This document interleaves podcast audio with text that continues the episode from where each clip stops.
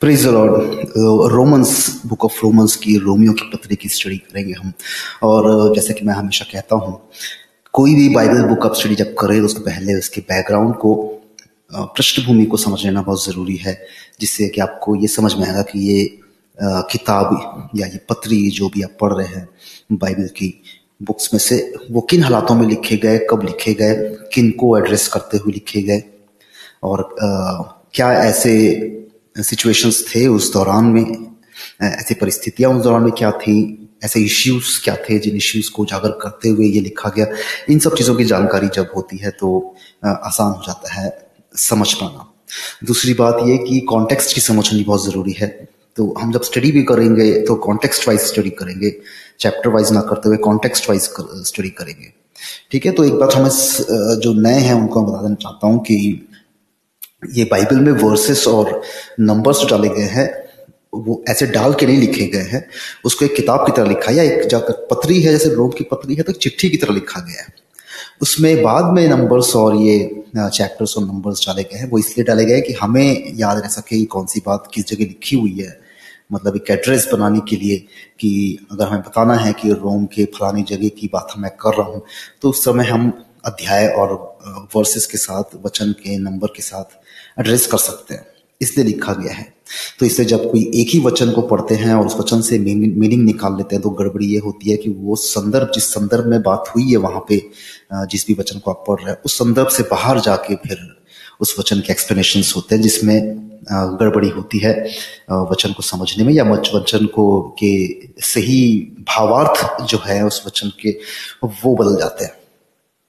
तो रोम की स्टडी से पहले जो वहाँ के हालात थे, थोड़ा बैकग्राउंड कौन समझ लें। इस किताब लिखने से पहले।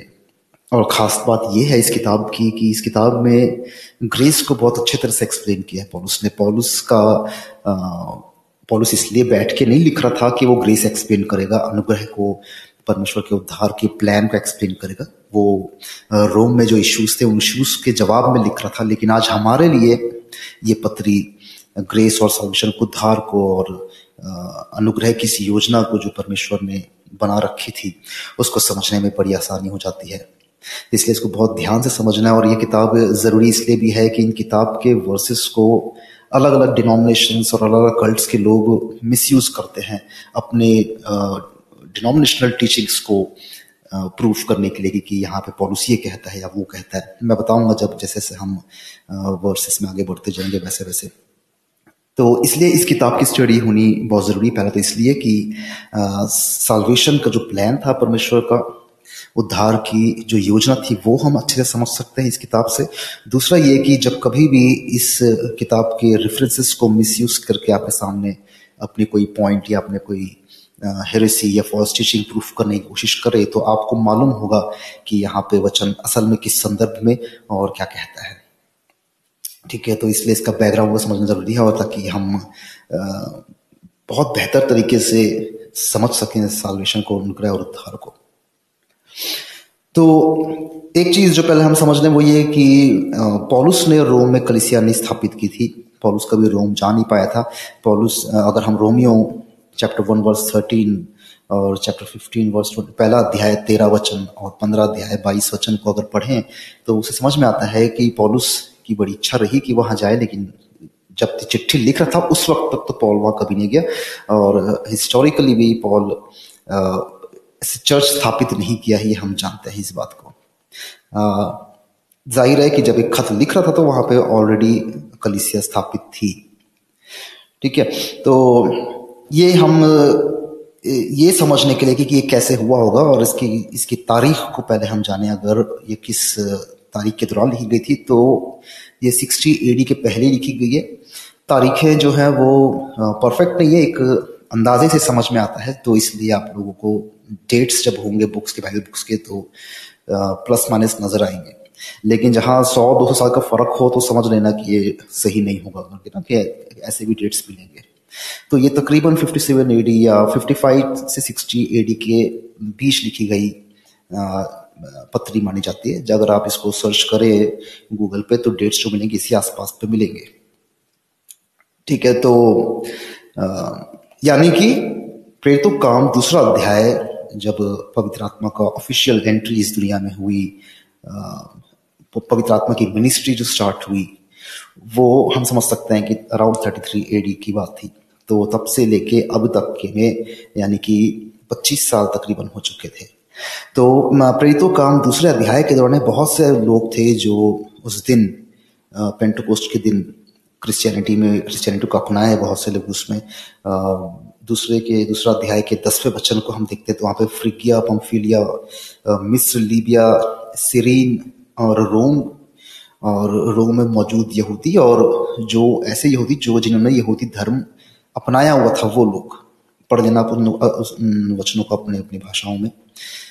तो ज़ाहिर है कि हम ये समझ सकते हैं कि इनमें से ही जो लोग रोम जाके रहे हो तो उन लोगों ने वहाँ पे कलिसिया स्थापित की हो। लेकिन यीशु मसीह के चेलों में से किसी ने कलिसिया स्थापित की है, ऐसा कोई प्रमाण नहीं मिलता है। इस बात को प्रूफ करने के लिए कैथलिक रिकॉर्ड्स के अलावा या उसके बाहर। तो रोम ऐसी जगह थी जैसे आज के ज़माने में कोई बहुत बड़ा यूएसए जैसे समझ लो। एक ऐसा देश जहाँ सब जाना जाते हैं, जहाँ ज़्यादातर बाहर से लोग बसे होते हैं, काम के सिलसिले में, नौकरियों के सिलसिले में, अच्छे अपॉर्चुनिटीज़ के सिलसिले में। तो उस तरह से रोम भी एक ऐसा साम्राज्य था जहाँ पे बहुत से लोग जो थे बाहर से भी आके बसे हुए थे उस जगह पे। ठीक है तो इसलिए वहाँ ना सिर्फ़ यहूदी, बल्कि वो यहूदी भी जो अब मसीही अपना चुके थे और वो लोग भी जो यहूदी नहीं थे और अब मसीही बन चुके थे, ऐसे भी लोग थे। और साथ साथ में वो प्रोजिलिट्स भी, प्रोजिलिट यानी कि वो जिन लोगों ने मसीही धर्म को अपनाया हुआ था, यानी कि मसीह सॉरी यहूदी धर्म को अपनाया हुआ था, यहूदी धर्म में जन्म नहीं हुआ था उनका। तो ये सभी किस्म के लोग रोम की कलिसी रोम में रहा करते थे। मतलब वहाँ ऐसा बसेरा था रोम। रोमियो सोलह अध्याय तीन तीन से पंद्रह के बीच हम पढ़े, इस बात को हम समझ सकते हैं उसमें। तो पॉल जब इस खत को लिख रहा था तो प्रेरितों काम बीस के दो और तीन वचन से और रोमियो सोलह के तेईस से भी इन वचनों को अगर हम पहले क्रंथियों एक चौदह से कंपेयर करके देखे, मिला के देखे तो नज़र आता है, समझ में आता है कि पॉल उस वक्त कुरिंत में था और यरूशलेम जाने की, उसकी अगली जो प्लानिंग थी, वो यरूशलेम जाने का था। ठीक है, जो वहाँ पे उसने जो कलिसिया थी यरूशलेम में, वहाँ जो उसने चंदा इकट्ठा किया था वहाँ के लोगों के लिए, वो उसको वो देने जाने वाला था। रोमियो पंद्रह, पच्चीस से सत्ताईस और साथ इसके प्रेरितों के काम उन्नीस और इक्कीस चैप्टर्स को वर्सेस को एक साथ पढ़े तो हम इस बात को समझ पाते हैं। तो पॉलुस की ये प्लानिंग थी कि इनके, इसके बाद वो ज़रूर रोम जाना चाहता है, जैसे कि पंद्रह के अट्ठाईस में उसने कहा है। मैं इंट्रोडक्शन बता रहा हूँ, इसलिए वर्सेस रीड नहीं कर रहा हूँ। आप लोग वर्सेस रीड करके देख सकते हैं। ठीक है? तो ये बात वहाँ थी, और जो इश्यूज़ वहाँ थे, अगर हम रोम के कलिसिया में, कलिसियाओं में क्या इश्यूज़ चल थे, इसके, इस पर अगर हम गौर करें तो वहाँ पे जो यहूदी लोग थे, और अब जो क्रिश्चियन बन चुके थे, और इनमें से जो लोग सेवकाई में थे अब जो रोम की कलिसिया में सेवक का काम कर रहे थे पास्टर्स थे या तो ये जो लोग थे, इन लोगों की शिक्षाएँ कुछ ऐसी थी जो मसीह की शिक्षा नहीं थी या मसीहियत की शिक्षा नहीं थी। ये जिसकी वजह से वहाँ पे ऐसे क्रिश्चियंस ऐसे मसीही जो गैर यहूदी थे और जनजाति में से अब मसीही बने थे, उनको ज़ाहिर सी बात है कि इसमें कन्फ्यूज़न पैदा होती। ठीक है, उनको ये समझ में आना आना था कि वो मसीही हैं या यहूदी हैं। या उनको मसीह बनने के लिए पहले यहूदी बनना पड़ेगा, क्योंकि इस तरह की शिक्षाएँ वहाँ पे चल रही थी। इनको जुडेजर्स कहा जाता था। तो ये वैसे यहूदी थे जो क्रिश्चियनिटी अपनाने के बाद सेवकाई में थे और प्रेरित भी कहलाते थे और ये लोग ऐसी शिक्षा देते थे कि अगर आपको मसीही बनना है तो पहले आपको यहूदी होना चाहिए, क्योंकि यीशु मसीह भी यहूदी थे। तो इस तरह से फिर उनको खतने की भी शिक्षाएँ दिया करते थे या लॉस के जो दूसरे व्यवस्था में जो दूसरी चीज़ें हैं, उन चीज़ों को भी इन पर थोपा जाता था। तो इस तरह से एक यूनानी को या एक गैर यहूदी को मसीहत अगर अपनाना था तो उसका रास्ता उसके लिए था कि वो यहूदी मज़हब अपना के फिर वो मसीहत अपनाता। हाल ऐसी तालीम यीशु मसीह ने नहीं दी थी। ऐसी तालीम मसीहत की नहीं है। उस वक्त उनके पास हमारी तरफ़ कोई नया नियम लिखा हुआ कोई न्यू टेस्टमेंट तो था नहीं कि वो इस बात को पढ़ के समझ सकते लेकिन जो हालात उस वक्त रहे और उन, उन हालातों से निपटने के लिए निपटने के लिए उनके पास कोई हमारी तरह बाइबल नहीं था जिससे वो देख के चेक कर सकते समझ सकते कि शिक्षा क्या है। और इसलिए वहाँ के लोगों को वहाँ के जो गैर यहूदी मसीही जो लोग थे जनसंख्या थी उनमें ये कन्फ्यूज़न थी। ठीक है तो हम एक बार समझ सकते हैं, रोमियो सोलह अध्याय के तीसरे वचन से कि पॉल को इस कलिसिया के बारे में जो खबर मिली, वो अकीला और प्रिस्किला नाम के जो बंदे हैं, उनका पढ़ना, उनके ज़रिए उनको मिली कि वहाँ पे क्या हालात हो रहे हैं। और, क्योंकि उस वक्त में बहुत से ऐसे क्लॉडियस के ज़माने में, जब क्लॉडियस वहाँ सम्राट था, उस वक्त उसने ऐसी डिग्री निकाली थी, ऐसा फरमान निकाला था कि सारे यहूदियों को वहाँ से निकलवा दिया जाए। प्रेरित तो काम अट्ठारह दो को पढ़ेंगे तो मालूम चलेगा। और बाद में जब ये फरमान हट गया था तो काफ़ी सारे लोग वापस जाके रोम बसने लग गए थे, जिसमें यहूदी यहूदी जो मसीह बन चुके थे वो और गैर यहूदी जो मसीही बन चुके थे वो, ये सारे लोग वहाँ बसने लग गए थे। तो ये कुछ हालात थे वहाँ के रोम की कलिसिया के, जिसके बारे में पौलुस को खबर मिली और पौलुस ने खत लिखा। और पौलुस ने इस खत को फीबी नाम की एक औरत थी किंक्रिया की रहने वाली थी। वो किंक्रिया की कलिसिया में सेविकाई भी करती थी। रोमियो सोलह अध्याय एक और दो से हम इसको जान सकते हैं। उसके ज़रिए पौलुस ने इस खत को पहुँचाया रोम की कलिसिया के लिए। तो अब हम एक बार इसके कॉन्टेक्स्ट को देख लेते हैं कि यहाँ पे इन चैप्टर्स में हमें क्या क्या संदर्भ हैं जिसकी हमें अध्ययन करना है। आप लोग ध्यान रखेंगे, जब भी हम बाइबल बुक की स्टडी करते हैं बाइबल की किसी किताब की स्टडी करते हैं तो असल में हम बाइबल के उस किताब के संदर्भों की स्टडी करते हैं। ठीक है, इस बात को हमेशा ध्यान रखेंगे तो ये अच्छा ये होगा कि ये समझ में आएगा कि मुझे संदर्भ पे ध्यान रहना चाहिए कि किस संदर्भ में बात हो रही है। तो पहला जो संदर्भ है वो हम देख सकते हैं, पहला अध्याय। अच्छा मैं ये जो बाइबल यूज़ करता हूँ, फ्री बाइबल्स इंडिया का ये ऐप है, बहुत बेहतरीन ऐप है अच्छा ऐप है। ये इसके लिंक आपको वेबसाइट पे मिल जाएँगे, आप लोग उसको डाउनलोड कर सकते हैं। ये अच्छा ऐप है इस वजह से क्योंकि लैंग्वेज सही है इसकी और कई सारे वर्ड्स जो है वो सही है, हिंदी हिंदी में ही है ये ऐप और साथ ये इसमें संदर्भ बहुत बढ़िया से डिवाइड करके रखा दिया गया है। तो इसलिए मैं इस ऐप का इस्तेमाल करता हूँ।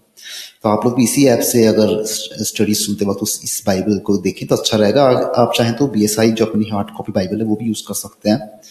लेकिन आज ज़्यादातर लोग मोबाइल में बाइबल पढ़ते हैं, इसलिए मैं ये कह रहा था। तो पहला कॉन्टेक्स्ट हम देख सकते हैं, पहला अध्याय से लेकर तीसरे अध्याय तक में। ठीक है, जहाँ पहले के शुरू सत्रह अध्याय में तो पौलुस अपना परिचय देता है, रोम की कलिसिया को। हालाँकि रोम की कलिसिया के लोग अच्छे से जानते हैं, पौलुस को खत से मालूम चलता है। लेकिन चिट्ठी जब स्टार्ट की जाती तो ज़ाहिर है कि परिचय देना देता है तो दिया पौलुस परिचय देता है सत्रह अध्याय वचन तक। और उसके आगे से लेके तीसरे अध्याय तक का हम देखें अगर ती, तीसरा अध्याय बीसवें वचन तक अगर हम देखें तो वहाँ पौलुस इस पूरे संदर्भ में जो बात हो रही है वो संदर्भ है कि कैसे मनुष्य जो है वो पापी अवस्था में दोषी अवस्था में है। ठीक है? क्योंकि हर एक मनुष्य मानव जाति कैसे दोषी अवस्था में पापी अवस्था में है और आ, कैसे पापी अवस्था में होने की वजह से हम सजा के भी हकदार है, परमेश्वर के न्याय के भी हकदार हैं। ये बातें हैं जो हमको समझ में आती है। और दूसरा जो संदर्भ स्टार्ट होता है, फिर वो तीसरे अध्याय से लेके पाँचवें अध्याय तक तकरीबन पाँच के इक्कीस तक, जहाँ पे पॉलिसी समझाता है कि खुदा हमको अपनाए, परमेश्वर हमको अपनाए, उसके लिए ज़रूरी है हमारा धर्मी होना। जो इंसान हो नहीं सकता और उसके लिए परमेश्वर ने जो योजना तैयार की कि विश्वास के बेस पे हम धर्म गिने जाएँ और वो विश्वास जो यीशु मसीह दुनिया में हमारे लिए आए। उस तरह से तो ये संदर्भ हमको मिलेगा तीन chapter three verse twenty one से लेकर chapter five verse twenty one तक के में। ठीक है? फिर सेकेंड चीज़ जो ज़रूरी है परमेश्वर अपनी नज़र में हमको धार्मिक धर्मी तो गिन लेता है विश्वास के बेस पे। लेकिन अब आगे जब परमेश्वर हमें धर्मी गिन लिया उसके आगे अब इंसान को अपना जीवन जो है, उस योग्य जीना है, जिस योग हम परमेश्वर के अपनाए हुए के लायक बने। ठीक है, हम में से कोई भी इस लायक नहीं था कि परमेश्वर हमें अपनाता, लेकिन परमेश्वर ने अपने दया में, अपने प्रेम में, जो परमेश्वर का यह अनुग्रह है, यही है कि उसने हमें अपनाया है हमारे विश्वास के बेस पे। लेकिन इसका ये मतलब नहीं है कि इसके आगे की ज़िंदगी हम जैसे चाहे वैसे जी सकते हैं, या गुनाहों की ज़िंदगी जी सकते हैं। क्योंकि ये नया जीवन जो हमें मिलता है, वो मन फिराव के बाद ही मिलता है और मन फिराव का ही मतलब होता है इंसान का पापमय जीवन में के लिए मृत्यु हो जाना, मृत हो जाना। तो उसके आगे का जीवन हमें कैसे पवित्रता से जीना है या ये शुद्धिकरण का जो प्रोसेस इंसान के अंदर रेगुलर स्टार्ट होता है, ये ही होली स्पिरिट की मिनिस्ट्री पवित्र आत्मा की सेवकाई है। जब एक इंसान पवित्र आत्मा पाता है तो कैसे वो आगे अपने जीवन में पवित्र आत्मा की अगुवाई में, उस योग्य पवित्र आत्मा इंसान को बनाता चला जाता है, जिस योगी परमेश्वर के राज्य के वारिस हम बनने लायक बने। हो सके मतलब। तो ये ये कॉन्टेक्स्ट हमको chapter six verse chapter six से लेकर चैप्टर एट तक, आठवें अध्याय के चालीस थर्टी नाइन वचन तक हम इसको देख सकते हैं। फिर चैप्टर नाइन से चैप्टर इलेवन तक जो है पॉलुस ने इसराइल के लिए क्या प्रावधान परमेश्वर ने रखा हुआ ये एक्सप्लेन किया हुआ और ये बहुत इंपॉर्टेंट है, ये ये संदर्भ, ये कॉन्टेक्स्ट भी, क्योंकि इस कॉन्टेक्स्ट में हमें कवनेंट्स समझ में आते हैं। इस कॉन्टेक्स्ट में कॉन्टेक्स्ट में हमें जो कवनेंट थियोलॉजीज है और जो दूसरी थियोलॉजीज बनी हुई है, इसके ऊपर व्यूज़ वो क्लियर होंगे जब हम इसकी स्टडी करेंगे तो इसलिए ये ज़रूरी है। ठीक है, और आगे वर्स ट्वेल्व चैप्टर ट्वेल्व से लेके वर्स फिफ्टीन तक का जो कॉन्टेक्स्ट है वो है कि अपने फेथ की प्रैक्टिस करना। मतलब हम अब जस्टिफाई हो चुके हैं परमेश्वर की नज़र में अपने विश्वास के बेस पे। अब हम उस फेथ की प्रैक्टिस करते चले जाए। विश्वास सिर्फ़ मान लेना नहीं होता कि हाँ ये ईश्वर है और ये इसने मेरे जीवन में काम किया है। ये मान लेना सिर्फ़ विश्वास नहीं होता विश्वास, ज़िंदा विश्वास तब होता है जब आप उस विश्वास को जीते हैं। ठीक है? ऐसे बुद्धि से मान लेना तो सिर्फ़, मान लेना हो गया। ना वो मृत विश्वास है फिर। जीवित विश्वास वो विश्वास है, जब आप अपने इस विश्वास को जीते हैं। तो विश्वास को जीने का मतलब होता है कि हम जिस पर विश्वास रखे हैं, यानी यीशु मसीह पर, उनको फॉलो करना। ठीक है, जो कुछ उन्होंने शिक्षाएँ दी हैं, आज्ञाएँ दी हैं, उनको अपने जीवन में उतारना, ना कि सिर्फ़ बाइबल रीड कर लिया या स्टडीज़ सुन लिए चर्च में प्रीचिंग सुन लिए सरमन सुन लिया, ये सिर्फ़ इतनी ज़िम्मेदारी नहीं होती मसीहत की। मसीहत की असली ज़िम्मेदारी क्या है? ये पवित्र आत्मा ही जब हम पाते हैं तो हमारे अंदर रहते हुए इंसान को ट्रेन करता जाता है इस तरह से। तो ये फेथ की प्रैक्टिस के बारे में पॉलूस चैप्टर ट्वेल्थ से लेकर चैप्टर फिफ्टीन तक। और चैप्टर फिफ्टीन और आखिरी के चैप्टर्स में उपसंहार है और पर्सनल मैसेजेस भी हैं पॉलूस की तरफ़ से। तो ये पूरा कॉन्टेक्स्ट है इस चैप्टर का बुक का। तो पहले चैप्टर के फ़र्स्ट वर्स से लेके फ़र्स्ट वर्स सेवनटीन तक वर्स हाँ सेवनटीन तक हम देखें तो पॉलुस का ये अभिवादन ही है। लेकिन इस अभिवादन को अगर हम गौर से पढ़े तो पॉलुस यहाँ पे अपना स्वयं का परिचय किस तरह से दे रहा है, उसको अगर हम गौर करके देखें। पॉलुस की ओर से जो यीशु मसीह का दास है प्रेरित होने के लिए बुलाया गया और परमेश्वर के उस समाचार के लिए अलग किया गया है। एक बात हम गौर करें तो यहाँ पॉलुस जब लिखना शुरू करता है तो जो फुल स्टॉप है वो सीधे आपके वर्ष सिक्स में नज़र आता है। वर्ष फोर में नज़र आता है। तो रेगुलर बात एक ही परिचय में जो रेगुलर एक साथ उसने जो इंस्ट्रक्शन दिया, उसको मैं एक साथ रीड करता हूँ। कि पौलुस की ओर से जो यीशु मसीह का दास है और प्रीत होने के लिए बुलाया गया और परमेश्वर के उस समाचार के लिए अलग किया गया है, जिसकी उसने पहले ही से अपने भविष्यवक्ताओं के द्वारा भविशास्त्र में अपने पुत्र हमारे प्रभु यीशु मसीह के विषय में प्रतिज्ञा की थी, जो शरीर के भाव से तो दाऊद के वंश से उत्पन्न हुआ और पवित्र आत्मा के भाव से मरे हुए में से जीवने के कारण सामर्थ्य के साथ परमेश्वर का पुत्र ठहरा है, जिसके द्वारा हमें अनुग्रह प्रेरिताई मिली कि उसके नाम के कारण सब जातियों के लोग विश्वास करके उसकी माने जिनमें से तुम भी यीशु मसीह के होने के लिए बुलाए गए हो। तो इस इंट्रोडक्शन में पॉलुस सिर्फ़ ये नहीं बता रहा है कि वो यीशु मसीह का एक सेवक है, लेकिन अपने इंट्रोडक्शन में वो यीशु मसीह का भी इंट्रोडक्शन दे दिया है, रोम के कलिसिया को।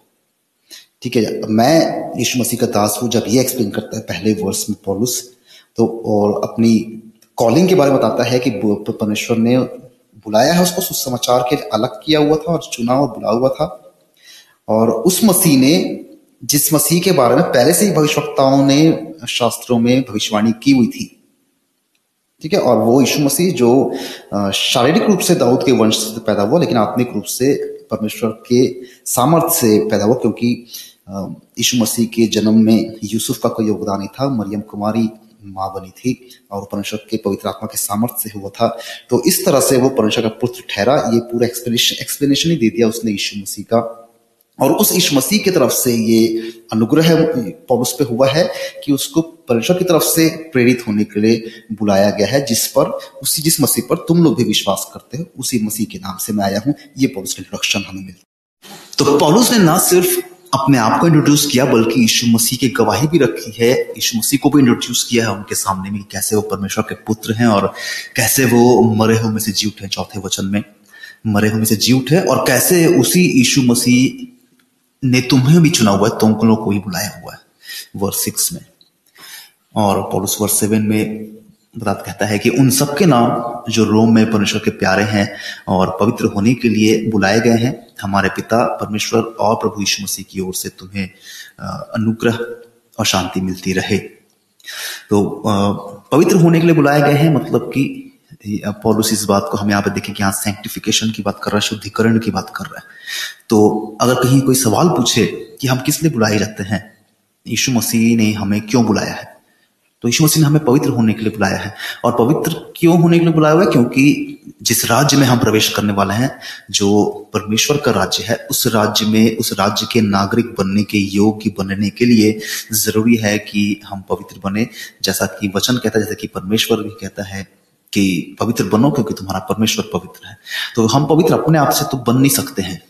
उसी के लिए ही परमेश्वर ने अपनी पवित्र आत्मा हमें दी है, जो हमारा शुद्धिकरण करता है। तो तुम लोग, यानी रोम के कलिसिया के लोग, पौलुस कह रहा है, तुम लोग जो यीशु मसीह के लिए नाम से ही बुलाए गए हो बुलाए किस लिए गए हो? पवित्र होने के लिए बुलाए गए हो।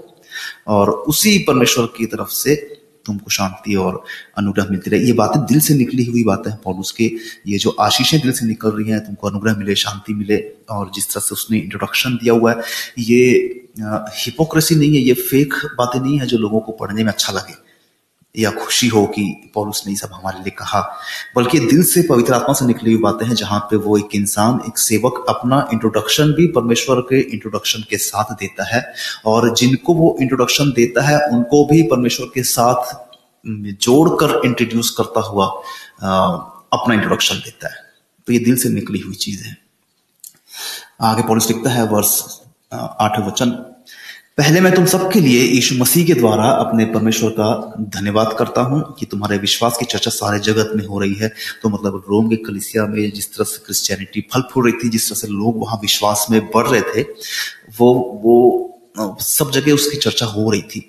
रोम जो साम्राज्य था, वहाँ का जो रोम सिटी था, वो वो मतलब सेंटर है मतलब केंद्रीय शहर है उस साम्राज्य का।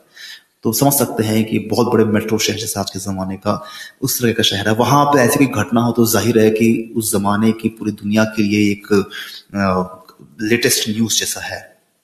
लेकिन जिस बात पे मेरा ध्यान यहाँ जाता है वर्स एट में, वो ये है कि पॉलुस किस तरह से पिता और पुत्र को अलग अलग एक्सप्लेन कर रहा है, जिससे हम ये समझ सकते हैं कि कैसे ट्रिनिटी में पिता परमेश्वर और पिता पुत्र दो अलग एंटिटीज हैं। ना कि दो अलग अलग देवता हैं, बल्कि एक परमेश्वर के दो अलग एंटिटीज हैं, और ये पॉलुस इस बात को समझता है, हम ये समझ सकते हैं, जो लोग ट्रिनिटी पर यकीन नहीं रखते हैं, इस डॉक्ट्रिन को नहीं समझते हैं, वो इस वर्ष को कैसे एक्सप्लेन करेंगे पॉलुस की इस बात को? क्योंकि पॉलुस यहाँ लिखता है कि यीशु मसीह के द्वारा अपने परमेश्वर का धन्यवाद करता हूँ कि तुम्हारे विश्वास की चर्चा सारे जगत में हो रही है, और जिसकी सेवा मैं अपनी आत्मा से उसके पुत्र के सुसमाचार के विषय में करता हूँ। यहाँ पे पॉलुस पिता और पुत्र को अलग अलग बता, जिस तरह से एक्सप्लेन कर रहा है वर्सेस में। इसमें हम देख सकते हैं कि trinity is not a false doctrine ठीक है, जब जब वो बात करता है कि परमेश्वर जिसकी सेवा मैं अपनी आत्मा से उसके पुत्र के सुसमाचार के विषय में करता हूँ। तो परमेश्वर परमेश्वर के पुत्र की जो सेवा में कर रहा है और अपनी आत्मा से मतलब खुद से नहीं इसका मतलब ये नहीं खुद से मतलब कि जो ज़ाहिर है परमेश्वर की पवित्र आत्मा जो पॉलुस की आत्मा को मज़बूत करने के लिए दी गई है और जो सेवा वो कर रहा है, उसकी बात करता है यहाँ पे। तो इन वचनों में हम ट्रिनिटी को देख सकते हैं। परमेश्वर जिसकी सेवा अपने सेवा मैं अपनी आत्मा से, उसके पुत्र के सुसमाचार के विषय में करता हूँ, वही मेरा गवाह है कि मैं तुम्हें किस प्रकार लगातार स्मरण करता रहता हूँ। तो जब पौलुस यहाँ पे ये कह रहा है कि रोम के कलिसिया और रोम के कलिसिया के लोगों को का ध्यान हमेशा पौलुस के जहन में रहता है, ये फेक बात नहीं है क्योंकि पौलुस यहाँ पे ये बता रहा है कि परमेश्वर को गवाही रखते हुए बता रहा है मतलब ये, कि वही मेरा गवाह है कह रहा है। कि मतलब परमेश्वर जानता है कि पौलुस वाकई में पौलुस के जहन में इनके लिए वो प्रेम और वो लगाव, वो अपनापन है। और नित्य अपनी प्रार्थनाओं में विनती करता हूँ कि किस रीति से अब भी तुम्हारे पास आने को मेरी यात्रा परमेश्वर की इच्छा में सफल हो, क्योंकि मैं तुमसे मिलने की लालसा करता हूँ कि मैं तुम्हें कोई आत्मिक वरदान दूँ जिससे तुम स्थिर हो जाओ। अर्थात यह कि मैं तुम्हारे बीच होकर तुम्हारे साथ उस विश्वास के द्वारा जो मुझमें और तुम में है शांति पाऊँ। तो पॉलुस यहाँ ये कह रहा है कि उसकी प्रेयर्स जो है उस कलिसिया के लिए। वो ये है कि पॉलुस, जैसे कि पॉलुस की योजना है, जैसे वो प्लान कर रहा है कि वो रोम जाए तो वो सक्सेस कर रहे परमेश्वर। वाकई में वो रोम जा सके वहाँ के लोगों को मिले पॉलुस की इच्छा क्यों है? क्योंकि वो चाहता है कि वहाँ के लोग स्पिरिचुअल गिफ्ट्स पाए। वहाँ के लोगों में स्पिरिट फील तो थे, लेकिन क्या वहाँ पे चुने हुए ऐसे सेवक थे जो जिनमें पवित्र आत्मा के सेवकाई वाले वरदान थे? मैं आप लोगों को बता दूँ कि आत्मिक वरदान जो है, उसको हम दो भागों में डिवाइड कर सकते हैं। एक तो मिनिस्ट्रियल गिफ्ट्स जो सेवकाई से संबंधित वरदान है, ठीक है? और एक नॉन मिनिस्ट्रियल गिफ्ट्स जो हर एक विश्वासी को इनमें से कोई ना कोई गिफ्ट्स पवित्र आत्मा के वरदान मिले ही होते हैं और जो सेवकाई के लिए मिनिस्ट्रियल गिफ्ट्स नहीं होते हैं। ठीक है, ये एक अलग सब्जेक्ट है निमेटोलॉजी का। अगर किसी को इस बारे में जानना हो तो मुझे बताएँ तो इसके मैं अलग से रिकॉर्ड कर दूँगा एक डॉक्यूमेंट है जो मैंने तैयार किया हुआ है स्पिरिचुअल गिफ्ट्स के लिफ्ट लिस्ट की, वो मैं पोस्ट कर दूँगा। तो पॉलिस की ये इच्छा है कि वहाँ के लोग कोई स्पिरिचुअल गिफ्ट पाए जिससे मतलब कि वहाँ सेवकाई में स्थिरता है मसीहत में स्थिरता तभी आएगी जब सेवकाई सेवक वहाँ के स्थिर होंगे। आज मसीहत में गड़बड़ियाँ इसलिए है कि यहाँ पे सेवक स्थिर नहीं है, आज सेवक सारे अपने अपने एम्बिशंस को लेके सेवकाई में लगे हुए हैं। ठीक है करियर की तरह, एक प्रोफेशन की तरह, इसलिए गड़बड़िया भी है।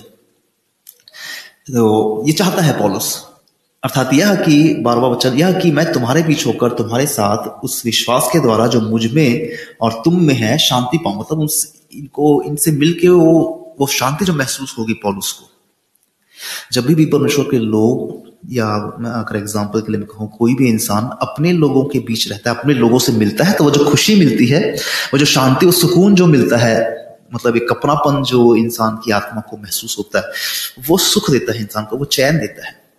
तो पॉलुस इस बात को समझता है और यही वो चाहता है कि लोग रोम कलिसिया में जाए और वहाँ के लोगों से मिले और वो शांति का वो अपनेपन अपने लोगों से मिलने का और अपने लोगों के बीच रहने का जो वो जो फीलिंग है, वो भाव है, उसको महसूस करना चाहता है जिससे कि वो शांति, सुकून महसूस करे।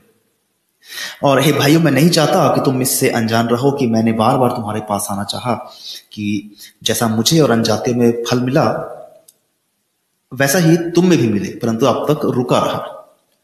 तो पॉलुस इस बारे में बता रहा है कि लोग इस बारे में चाहता था कि वो लोग जाने इस चीज़ को।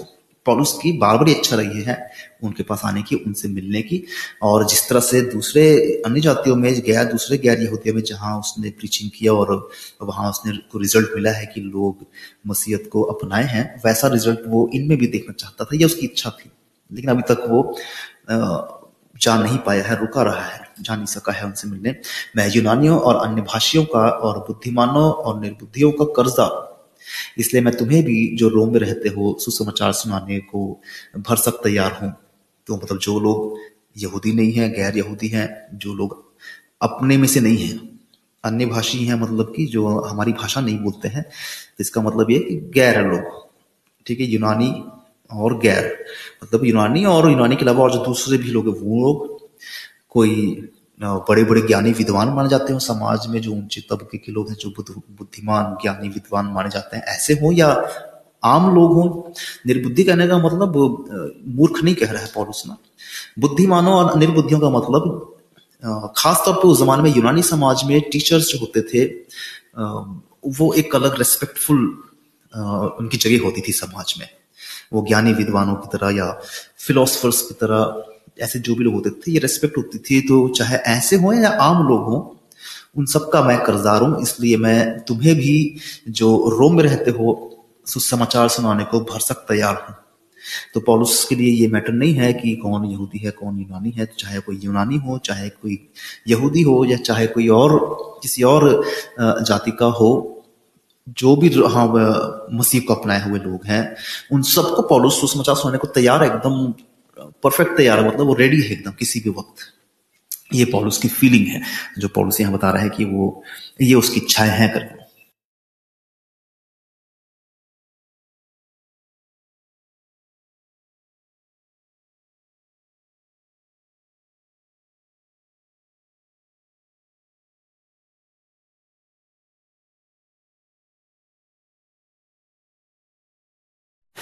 तो मैं यूनानियों और अन्य भाषियों और बुद्धिमानों, निर्बुद्धियों का कर्जदार हूँ। किस बात का कर्ज है पौलुस के ऊपर इन लोगों के लिए?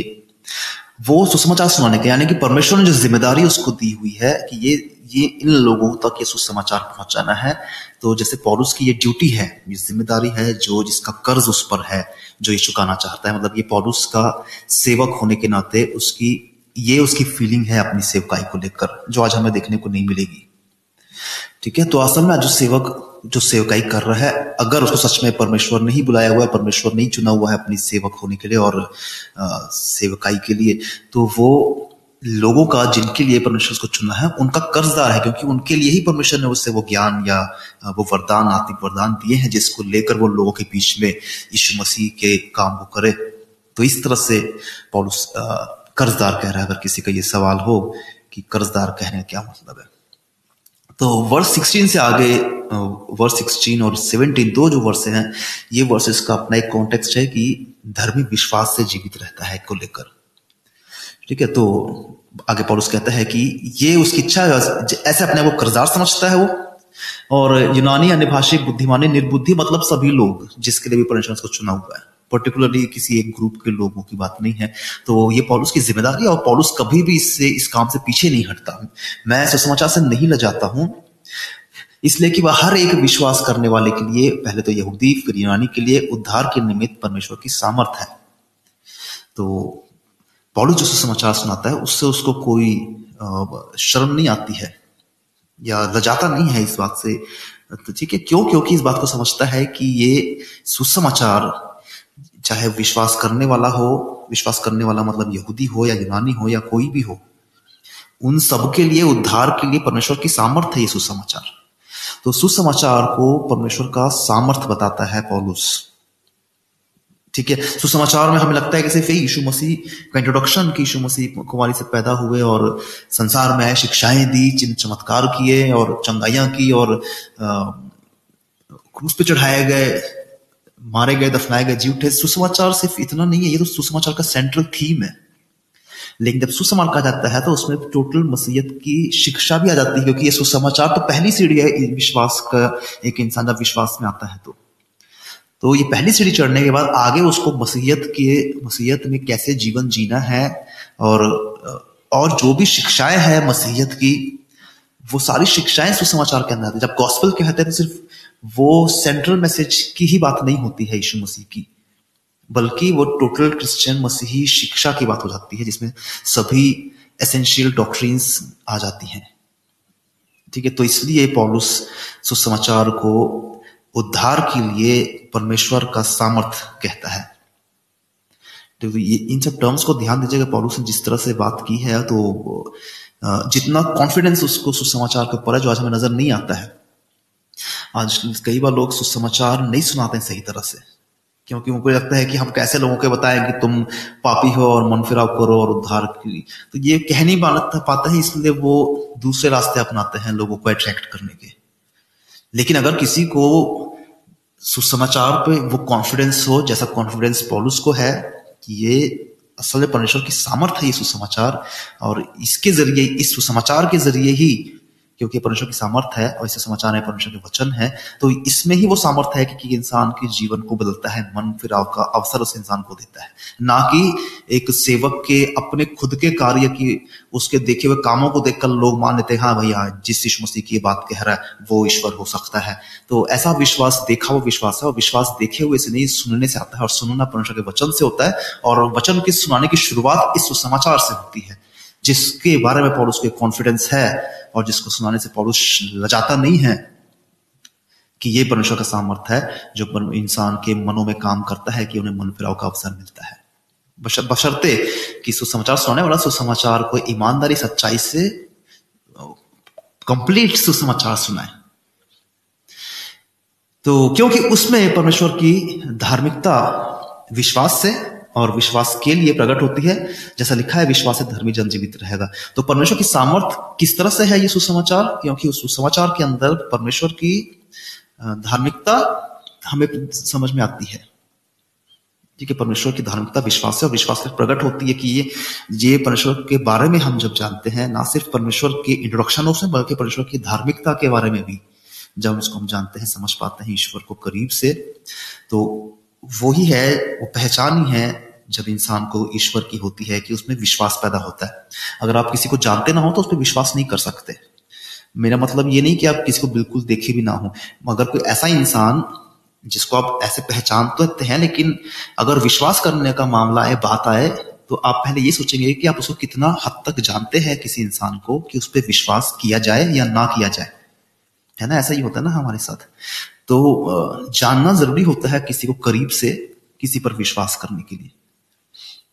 परमेश्वर को भी अगर कोई इंसान उस करीब से नहीं जानता हो तो परमेश्वर पर वो कभी उस तरह से विश्वास नहीं कर पाएगा। भले वो किसी प्रेयर मीटिंग में किसी पास्टर के पावरफुल प्रीचिंग के ज़रिए उसने मान लिया हो परमेश्वर को, या ये पहचान हो गई हो ईश्वर की, उस ज़रिए लेकिन उस उस जब तक वो इंसान उस परमेश्वर को जानने के लिए और आगे नहीं बढ़ेगा और गहराई में उस रिलेशन को लेके नहीं जाएगा ईश्वर के साथ तब तक वो आ, वो विश्वास उस कॉन्फिडेंस में नहीं आएगा कभी उस इंसान के अंदर में। तो ये ज़रूरी है कि पहचान होनी जानना खुदा को करीब से पहचान कर पाना ज़रूरी है। तो ये सुसमाचार के अंदर ही और जैसा कि मैंने बताया, सुसमाचार मतलब सिर्फ़ मत्ती की किताब या मरकुस की किताब नहीं कंप्लीट क्रिश्चियनिटी की डॉक्ट्रीन्स मसीहियत की शिक्षा, पूरी तालीम जो है ये इसके ज़रिए ही तो हम मसीह को जान पाते हैं। और इसमें जो वचन है, वो खुद यीशु मसीह है जो हमारे लिए दुनिया में है तो इसके ज़रिए तो हम यीशु मसीह को जान पाते हैं। इसके ज़रिए ही तो हम पवित्र आत्मा पा पाते हैं। तो इस तरह से ही तो हम हम पर विश्वास को प्रकट करने के लिए परमेश्वर ने सुसमाचार दिया है हमें। कि इस तरह से हम विश्व में विश्वास पैदा हो और उस विश्वास में हम लगातार बढ़ते भी जाए। तो ये पॉलुस का सोलह सत्रह वचन छोटी सी बात उसमें है, इसमें यह है कि सुसमाचार जो पॉलुस सुनाता है और उस सुसमाचार को पॉलुस परमेश्वर का सामर्थ्य बताता है और परमेश्वर का सामर्थ्य किस तरह से है, वो बता रहा है वर्ष सेवेंटीन में, क्योंकि उसमें परमेश्वर की धार्मिकता, विश्वास से विश्वास में प्रकट होती है। जब लोगों ने लिखा उसको तो पूरे विश्वास में लिखा अब जब लोग उसको पढ़ते हैं तो पूरे विश्वास मतलब हर लिखने वाला हो या पढ़ने वाला हो कॉन्फिडेंस इस बात पे है कि सुसमाचार की बातें सही है और सुसमाचार की शिक्षा सही है तो वो विश्वास इससे ही लिखा गया उसे वही विश्वास एक इंसान गॉस्पेल को पढ़ के एक्सट्रैक्ट भी करता है जब वो बाइबल का अध्ययन करता है बाइबल की स्टडी करता है तो। और विश्वास की क्या इंपॉर्टेंस है? तो पॉलुस उसके बारे में बताता है कि ये विश्वास जो इस गॉस्पेल से मिलता है एक इंसान को, यही वो विश्वास है जिसके बेस पर ज़िंदा रहता है कोई इंसान, जीवित रहेगा और ये बात हवाकुक दो चार और गलाती तीन इलेवन थ्री इलेवन के वर्सेस के रेफरेंस में हम पढ़ सकते हैं कि विश्वास से धर्मी जन जीवित रहेगा। तो ज़िंदगी के लिए सुसमाचार ऐसे ज़रूरी है, पॉलुस ने सुसमाचार इक्वल्स टू जीवन, ये बात प्रूफ करती है अपने इस दो वचनों में। ठीक है? तो सुसमाचार जो परमेश्वर की के सामर्थ्य है और सामर्थ्य इसलिए है क्योंकि उससे परमेश्वर की धार्मिकता प्रकट होती है और उससे विश्वास प्रकट होता है और विश्वास एक्सट्रैक्ट होता है उस सुसमाचार से और वही विश्वास जो ज़िंदगी के लिए ज़रूरी है तो इसका सीधा मतलब है सुसमाचार इक्वल्स टू जीवन। तो जिसने सुसमाचार पर विश्वास किया, वो जीवन पाएगा और यही बात यमुना तीन सोलह में कही गई है कि जो कोई विश्वास करे, वो नाश ना हो, बल्कि अनंत जीवन पाए। तो ये विश्वास की अहमियत पर उसने एक्सप्लेन कर दी दो वचनों में। नेक्स्ट वर्स 18 के जो आगे कॉन्टेक्स्ट है, वो है अधर्म धार्मिकता पर परमेश्वर का क्रोध। अधर्म पर। परमेश्वर क्रोध मतलब कि आज पूरा संसार जो अधर्म से भरा हुआ है, उस पर परमेश्वर क्रोध। तो क्रोध मतलब वो गुस्सा वाला क्रोध नहीं है।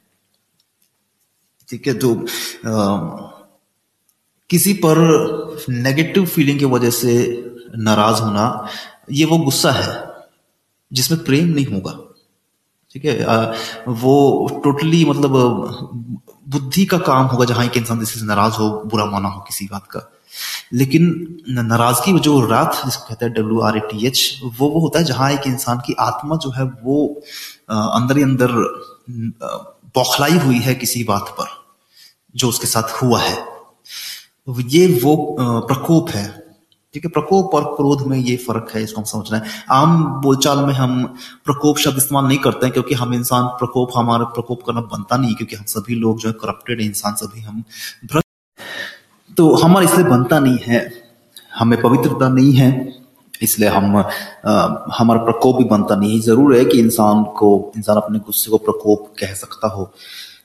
तो परमेश्वर का क्रोध उन लोगों की सब भक्ति और अधर्म पर स्वर्ग से प्रकट होता है जो सत्य को अधर्म से दबाए रखते हैं। तो मनुष्यों के बारे में वह कह रहा है, सिर्फ़ रोम के लोगों के बारे में नहीं, सभी ऐसे लोग जो परमेश्वर से रहित है या परमेश्वर के बिना है शैतान के हैं। और अगर कोई सवाल पूछे कि परमेश्वर क्रोध किन लोगों पर आता है तो वो लोग जो अभक्ति और अधर्म से जुड़े हुए हैं। ठीक है? अभक्ति का मतलब जहाँ परमेश्वर का कोई नाम और निशान ना हो। भक्ति का मतलब पूजा पाठ नहीं होता है सिर्फ़ वर्शिप नहीं होता है सिर्फ़। भक्ति एक इंसान किसी की भक्ति करता है अगर तो उस, उसको पूरी तरह से फॉलो करता है।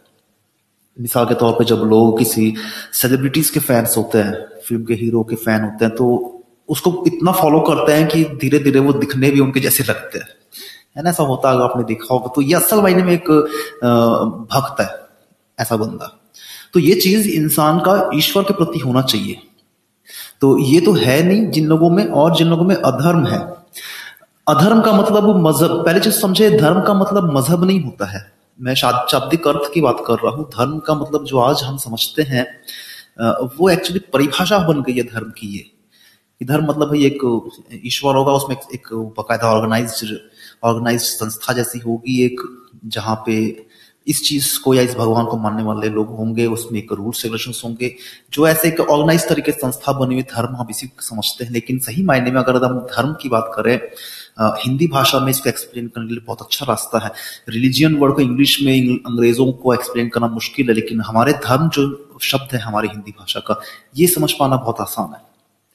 जब हम धर्म कहते हैं हिंदी भाषा में तो उससे, उसमें कई सारी चीज़ें आ जाती हैं।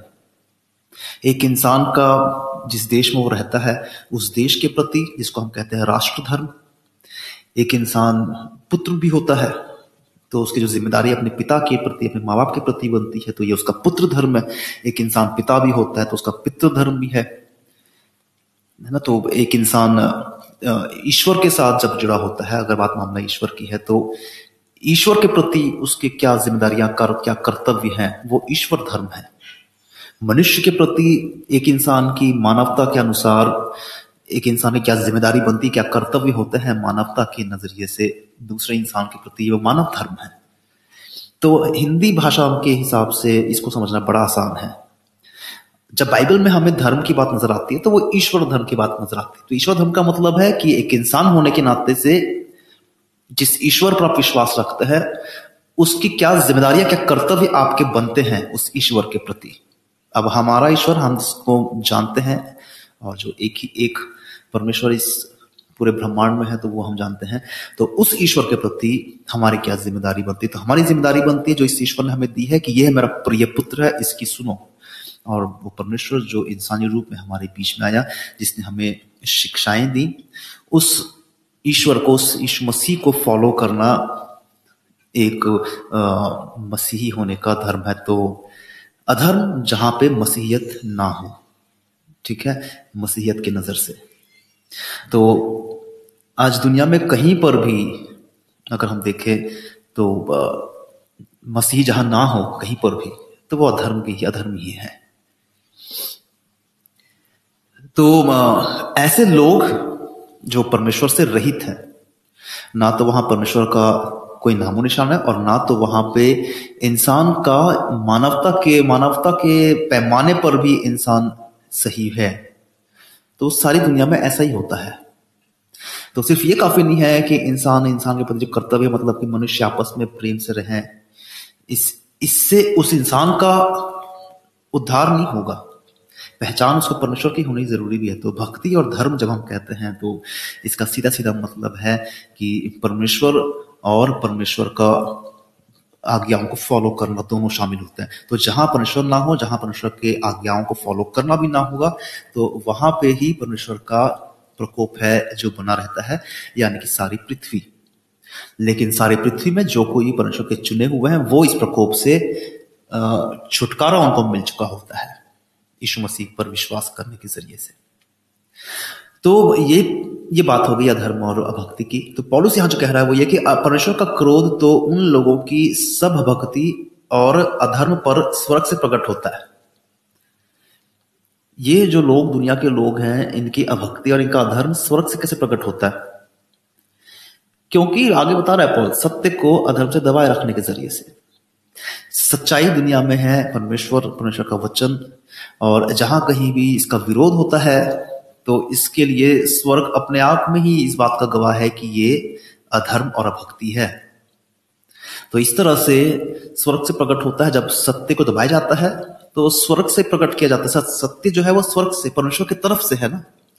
सत्य परमेश्वर की तरफ़ से दिया गया चीज़ है और परमेश्वर की तरफ़ से दिए गए इस सत्य को दबाना, इस सत्य को झुटलाना या इस सत्य को छुपाना या इस सत्य को बुरी गलत तरीके से पेश करना ये अपने आप में अधर्म और अभक्ति तो है ही, और साथ साथ इस तरह से एक इंसान खुद ही स्वर्ग पर ही प्रकट कर रहा है अपनी भक्ति और अपने अधर्म को जो संसार में हो रहा है। तो इसलिए कि परमेश्वर के विषय का ज्ञान उनके मनों में प्रकट है, क्योंकि परमेश्वर ने उन पर प्रकट किया है, क्योंकि उसके अनदेखे गुण अर्थात उसकी सनातन सामर्थ्य परमेश्वर तो जगत की सृष्टि के समय से उसके कामों के द्वारा दिखने में आते हैं, यहाँ तक कि वे निरुत्तर तो कोई ये इंसान, कोई इंसान ये नहीं कह सकता भाई कि हमको नहीं पहचान थी परमेश्वर की इसलिए हम ऐसे ऐसा जीवन जीते थे। तो लेकिन पॉलिस कह रहा है कि ये लोग निरुत्तर है। कोई ये नहीं कह सकता कि मुझे परमेश्वर की पहचान नहीं थी। हर इंसान, हर समाज ये जानता है, कोई जो इंसान ये कहता है ना कि कोई भगवान भगवान नहीं होता, वो इंसान के मन में भी कहीं ना कहीं वो भी जानता है कि कोई तो है। लेकिन लोगों ने जानबूझ के अपनी सोच बना ली होती है, वही प्रीच भी कर रहे होते हैं लोगों के पीछे आके। और आज ऐसे लोगों को मॉडर्न थिंकिंग के लोग समझ के एक्सेप्ट किया जाता है। लेकिन वैसे लोग भी अपने मनों में जानते हैं कि कोई सुपीरियर बीइंग है। तो जो परमेश्वर की जगत सृष्टि को अगर हम देखें, संसार को अगर हम देखें, भजन संहिता उन्नीस chapter one chapter nineteen verse one को देखिए अयूब चैप्टर ट्वेल्व वर्स सेवन से नाइन को देखें, इन वचनों में से हम चलता है कि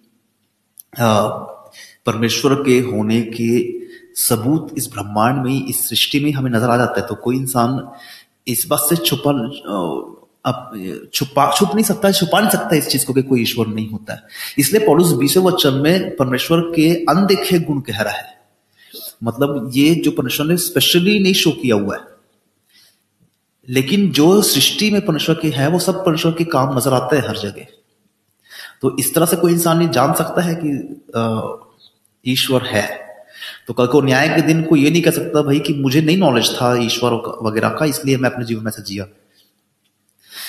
तो ये वो चीज़ें हैं जो इंसान महसूस करके अपनी आत्मा से जान सकता है ईश्वर की उपस्थिति को, ईश्वर के वजूद को। उससे कोई, उसके लिए कोई ऐसा इंसान निरुत्तर है। तो न्याय के दिन कोई ये उल्टा नहीं सवाल पूछ सकता कि खुदा मुझ पर तूने ज़ाहिर नहीं किया, इसलिए मैं नहीं जानता था तुझे। तो निरुत्तर है पौलुस पहले ये बात समझा चुका है जो लोग इस बात को पढ़े और समझे इस चीज़ को। तो कि परमेश्वर के विषय का ज्ञान उनके मनों में प्रकट है। मनों में प्रकट है, हर इंसान के मन में ईश्वर होने का एहसास होता है। भले उसने अपनी बुद्धि को कितना भी मोल्ड करके ये बना लिया हो कि कोई भगवान वगैरह नहीं होता मैं एक हूँ। इस कारण कि परमेश्वर को जानने पर भी उन्होंने परमेश्वर के योग की बड़ाई और धन्यवाद ना किया, परंतु व्यर्थ विचार करने लगे यहाँ तक कि उनका निर्बुद्धि मन अंधेरा हो गया। कि, किसी भी मनुष्यों का आ, लोग अक्सर जो जिन अथियस्ट के बारे में जानता हूँ या देखा हूँ कभी उनसे तो उनको उनका ये दावा होता है कि उन्होंने पूरी खोजबीन की ईश्वर को समझने की पूरी जान जान पूरा मतलब कि उन्होंने कोशिश लगाया और इस नतीजे में पहुँचे कि भाई नहीं कोई ईश्वर नहीं है। तो मतलब वो अपनी बुद्धि से ही निर्बुद्धि बने हुए हैं, अपनी खुद की बुद्धि से, और इस तरह से उनका मन अंधेरा हो चुका होता है। ये बात सिर्फ़ मैं नास्तिकों की नहीं है, हर उस इंसान की भी है जो सच्चे ईश्वर को ठुकरा के किसी और चीज़ को अपना ईश्वर कहता हो। ठीक है तो उन सभी के लिए ही ये लागू होता है ये चीज़। वे अपने आप को बुद्धिमान जताकर मूर्ख बन गए। यर्मिया चैप्टर टेन वर्स फोर्टीन को पढ़ना, और अविनाशी परमेश्वर की महिमा को नाशवान मनुष्य, पक्षियों, चौपायों, रेंगने वाले जंतुओं की मूर्त की समानता में बदल डाला। तो यहाँ पूरे मानव जाति की बात कर रहे हैं। शुरू से ही हम अगर देखें सिविलाइजेशन की स्टडी अगर आप करें, सभ्यताओं की स्टडी जब हम करें, जिन लोगों ने ये स्टडीज़ की हुई है, उनको पता होगा। जिन्होंने नहीं की हुई है इसकी स्टडी बता देता हूँ कि कैसे जब जब शुरुआत से ही जब मानव सभ्यता की शुरू हुई, लोगों ने इंसानों ने, मनुष्यों ने एक समाज के रूप में जीना सीखा।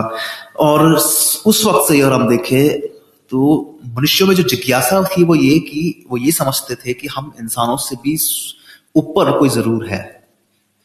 ठीक है, जिसको वो ईश्वर नाम जो जो कुछ भी वो प्रकृति में देखते थे उन सब चीज़ों से वो समझ सकते थे कि कोई एक सुपीरियर बींग ज़रूर है। पर वो कौन है, कैसा है, वो इसकी तलाश करते करते लोगों ने जिस जिस चीज़ को भी ज़्यादा शक्तिशाली, ज़्यादा ताकतवर समझा या माना, उसको उसको अपना ईश्वर बना लिया। मिसाल के तौर पर नदियों को कि जैसे नदियों से सभ्यताएँ पनपती हैं, जीवन पनपता है तो वो उसको ईश्वर मान लिया। पेड़ों को, पहाड़ों को, जानवरों को जो ज़्यादा ताकतवर हो, और उन सबको एक शक्ल सूरत भी दी। मूर्तियों के रूप में। तो ये जो अपने बुद्धि, अपने आप को बुद्धिमान समझकर लोगों ने जो अपने आप से ईश्वर क्रिएट किया और उस ईश्वर के इर्द गिर्द विश्वास में आने वाले लोगों के साथ मिलकर एक धर्म क्रिएट किया, ये उनकी अपनी बुद्धि से जो उन्होंने काम किया है, ये मूर्खता के काम है परमेश्वर की नज़र में। मैं ये बताता हूँ कि मूर्ति पूजा से क्यों परमेश्वर को सख्त नफरत है और कैसे मूर्ति जो होती है वो परमेश्वर को डीम मतलब कि वो उलट दिखाते हैं परमेश्वर को। ठीक है, परमेश्वर काम को नीचा किया जाता है परमेश्वर को। वो इस तरह से इसको हम समझने की कोशिश करें। परमेश्वर ने मनुष्यों को अपने हाथ से बनाया, मिट्टी से बनाया, वो सिर्फ़ एक मूर्ति भरते इतना इंसान भी कर लेता है। लेकिन जो चीज़ इंसान नहीं कर सकता, वो ये है जो परमेश्वर ने किया कि उस मट्टी से बनाए हुए मूर्त में अपनी सांस जब फूकी तो वो ज़िंदा इंसान बन गया। और इस तरह से वो ज़िंदा इंसान ये समझ सका कि ये मेरा सृष्टि करता है जिसने मुझे बनाया है, जिसने सांस फूक कर मुझे प्राण दिया और वो समझता कि ये मेरा ईश्वर है। जस्ट इसके उलट आज मनुष्य क्या करता है? वही मनुष्य जो खुद मिट्टी से बना हुआ था।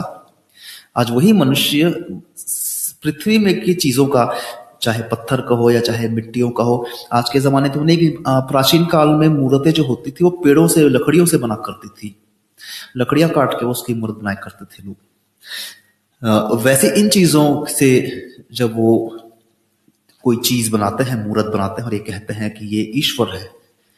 हालाँकि तो मतलब एक तरफ़ से ये परमेश्वर के क्रिएशन के काम की नकल है जो शैतान इंसानों को सिखाता है भाई कि अपने हाथ से तुम ऐसे बना सकते हो भगवान। लेकिन हालाँकि वो लोग उस पर सांस फूक के ज़िंदा नहीं कर सकते हैं। तो इस तरह से वो परमेश्वर के उस सृष्टि के महान काम को इतना नीचा कर देता है इंसान जब अपने हाथ से मूर्त बना के डिक्लेयर करता है कि ये भगवान है। अपने हाथ के बनाए हुए चीज़ को। सच्चाई यह है कि अगर इंसान वाकई में परमेश्वर की ही तरह सांस फूक के किसी मूर्त में सांस फूक के उसको ज़िंदा कर दे तो कभी भी उस चीज़ को भगवान नहीं कहेगा, बल्कि अपने आप को भगवान कहेगा, वो इंसान भगवान कहलाएगा लोगों की नज़र में। और जो जो मूर्त उसने बनाई होगी, जिसमें उसने सांस फूका होगा, वो उस भगवान के हाथ की बनाई हुई चीज़ के रूप में देखा जाएगा, लेकिन लोग नज़र में ईश्वर, वो मूर्त, वो वो चीज़ नहीं जिसमें सांस फूकी गई है, वो चीज़ नहीं, बल्कि जिसने सांस फूक के उस मट्टी के मूर्त को ज़िंदा किया है, वो भगवान उसको मानेंगे। सच्चाई ऐसे ही होगा ना? तो इस तरह से परमेश्वर के सृष्टि के काम को शैतान ऐसी चाल बनाया इंसानों को मूर्ति पूजा सिखाकर, जिससे वो परमेश्वर की सृष्टि के काम को और परमेश्वर को इतना नीचे कर देता है इंसान, इतना नीचे ले आता है मतलब परमेश्वर को। इसलिए परमेश्वर इन, इस मूर्ति पूजा के काम से दिल से वो दुख, वो प्रकोप, वो महसूस करता है उस गम को कि अपने हाथ की बनाई हुई सृष्टि ऐसा करने लगे हैं। तो ऐसे इंसानों ने अपने अपने मर्ज़ी से, अपने अपने हिसाब से जिसको चाहा उसको ईश्वर बनाया, जिसमें हालाँकि वो उसको ज़िंदा कर नहीं सकते थे, ना कर सकते हैं आज भी। और ऐसी चीज़ों को जो या तो बेजान है, जैसे मूर्तियाँ पत्थर वगैरह चीज़ें, नदियाँ, ये बेजान है, नदी में कोई जान नहीं होती ना। पहाड़ों की पूजा करना, पहाड़ों की जान नहीं होती, चीज़ें हैं ये। या तो ऐसी चीज़ें जो बेजान है, इनको भगवान बना लिया, या ऐसी चीज़ें जो नाशवान है, यानी कि जानवर पक्षी पेड़, या तो फिर सीधे सीधे इंसान ही। जो इंसान भी कभी अमर नहीं होता, ऐसे चीज़ों को इंसानों ने ईश्वर बनाया, भगवान बनाया। इस कारण परमेश्वर ने भी, वर्स 24 इस कारण परमेश्वर ने उन्हें उनके मन की अभिलाषाओं के अनुसार अशुद्धता के लिए छोड़ दिया कि वे आपस में अपने शरीरों का अनादर करें, क्योंकि उन्होंने परमेश्वर की सच्चाई को बदलकर झूठ बना डाला। और सृष्टि की उपासना और सेवा की, ना कि सृजनहार को, जो सदा धन्य है। तो लोग इस तरह से थे जब परमेश्वर ने आदम और हवा को श्राप दिया तो उनको त्याग दिया, छोड़ दिया उनको। परमेश्वर की योजना आगे, हम अब जानते हैं, आगे थी और किस तरह से परमेश्वर ने नू से नू से दुनिया दोबारा रिक्रिएट किया, यानी कि बसाया, और फिर वहाँ से अब्राहम को चुना। लेकिन उस वक्त तक परमेश्वर ने छोड़ दिया मनुष्यों को भी उनके हाल पे। कि ये लोग जिस लेवल तक गिर सकते हैं, गिरे। क्योंकि इन लोगों ने मेरी सच्चाई ने परमेश्वर की सच्चाई को बदल कर ऐसा झूठ बना डाला। सच्चाई यह है कि ये मनुष्य इंसानों, परमेश्वर के हाथ के बने हुए हैं, ये सच्चाई है। ये मनुष्य श्रापित है और इनको परमेश्वर ने श्राप दिया है, ये सच्चाई है। उसको झूठ कैसे बना डाला कि इंसान खुद अपने हाथ से कोई चीज़ बना के कहता है कि यही वो ईश्वर है।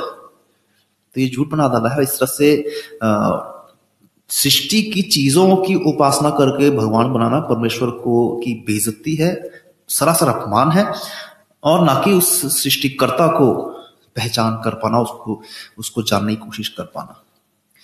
इसके रेफरेंसेस यर्मिया चैप्टर 13 वर्स 25 और 16 16 का 19 और 13 का 25 इसके साथ में ज़रूर पढ़े।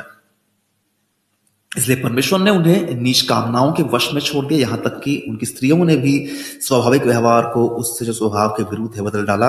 वैसे ही पुरुष भी स्त्रियों के साथ स्वाभाविक व्यवहार छोड़कर आपस में कामातुर होकर जलने लगे और पुरुषों ने पुरुषों के साथ निर्लज काम करके अपने भ्रम का ठीक फल पाया। पुराने प्राचीन काल में ये जो मेसोपोटामिया के दौर में सभ्यताओं के ज़माने में या यूनानी सभ्यता में, उस दौरान में या कनानी सभ्यता में उस दौरान में जितने भी मज़हब धर्म हुआ करते थे मूर्ति पूजा वाले, उसमें व्यवचार एक मूर्ति पूजा का एक हिस्सा, उस धर्म का एक हिस्सा हुआ करता था। ठीक है तो ईश्वर के नाम से मतलब जिस भगवान ने इंसान ने खुद ही ने भगवान तैयार किया, खुद ही ने धर्म तैयार किया हुआ है तो ज़ाहिर है कि ऐसे धर्मों के रस्म रिवाज, तौर तरीके विधि विधान में इंसान खुद ही तय करता है। तो इसमें व्यवचार एक कॉमन विधि विधान था, एक कॉमन रस्म रिवाज था कि ऐसा करके किसी भगवान को खुश किया जा सकता है और इससे वो फलता फूलता है, परिवार फलता फूलता है, बढ़ता है। ये इस तरह की शिक्षाएँ थी उस जमाने में लोगों की। और इसके लिए लोग नेचुरली जो प्राकृत, जो प्राकृतिक रूप से मनुष्य को जिस तरह से परमेश्वर ने बनाया है, मर्द और औरत को, उसके उलट जाके ये लोग इस तरह का जीवन जीने थे। ये बात हम समझेंगे पॉलुस ये बात रोम के खत में, यानी कि आज से 2000 साल पहले लिख रहा है कि ऐसा था। और ये जो बातें बता रहा है, ये चीज़ें उससे भी पहले के बारे में बता रहा कि मनुष्य इस तरह के थे और तब परमेश्वर ने मनुष्यों को जब प्रत्याग दिया तो मनुष्य भी ऐसे जीवन जीने लग गए थे। तो ये चीज़ें जो आज हम हमें नज़र आती है दुनिया में ना, लगता है कि आज इस संसार में बड़ा बढ़ता जा रहा है इस तरह की चीज़ें।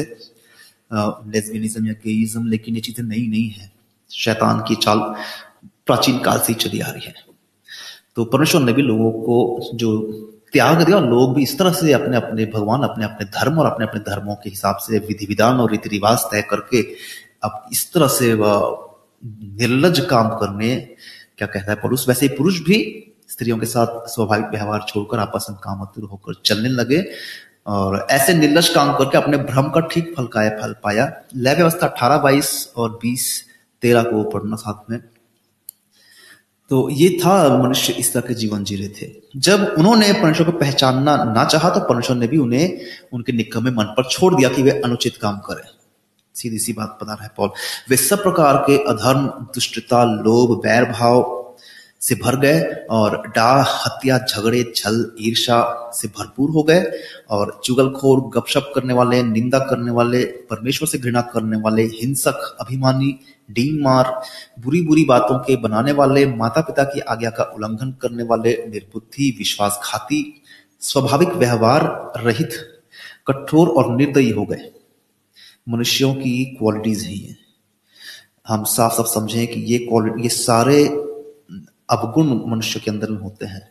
कोई इंसान ही समझता है कि मैं अपने जीवन में कोई भी पाप नहीं किया हूँ। मैं तो कभी कत्ल नहीं किया, मैं कभी व्यवचार नहीं किया।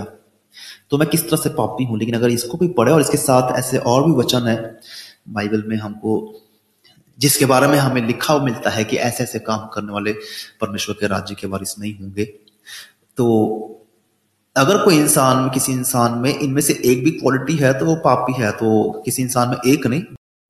बल्कि बहुत सी क्वालिटीज होंगी, एक नहीं होंगी किसी इंसान में। तो ये वो पाप में स्वभाव है, जिस, जो मनुष्य के अंदर में होता है। भले ही किसी इंसान के काम जो है, वो पाप में ना लगते हैं उसको खुद को। लेकिन ये स्वभाव जो है इंसान का, वो इसमें होता ही जैसे लालच का होना वैर भाव का होना, डाह का होना डाह मतलब किसी से बे इंतहा जलन रखना उसी किसी चीज़ को लेकर। और ऐसा जलन कि किसी तरह से उसकी वो चीज़ जिसकी वजह से इसको जलन महसूस हो रही है उसको वो हत्या ले या उसका नुकसान कर दे इस तक इस किस्म का जलन को डहा कहते हैं। झगड़े छल ईर्षा चुगलखोरी गपशप निंदा ये मनुष्यों में होते ही हैं ये क्वालिटीज तो कोई मनुष्य जैसा नहीं है इसको पढ़ने के बाद कहे कि आ, मैं तो कोई पाप नहीं करता हूँ। कई बार लोग अपने आप जब जांचते हैं तो उनको लगता है कि आ, मैं तो कत्ल नहीं करता किसी का या मैं तो व्यवचार नहीं करता। लेकिन पाप में स्वभाव की समझ होनी चाहिए। तो ऐसे काम है जो मनुष्यों में है और जो भी लोग हर एक इंसान के अंदर में विवेक जो होता है समझ जो होती है कॉन्शियस जो होता है जिसको हम अंतरात्मा कहते हैं वो हर एक इंसान के अंदर होता है जो जो उस पर समझाता है कि ये सही नहीं है। या ये काम शोभा नहीं देता, या इसका नतीजा बुरा होगा।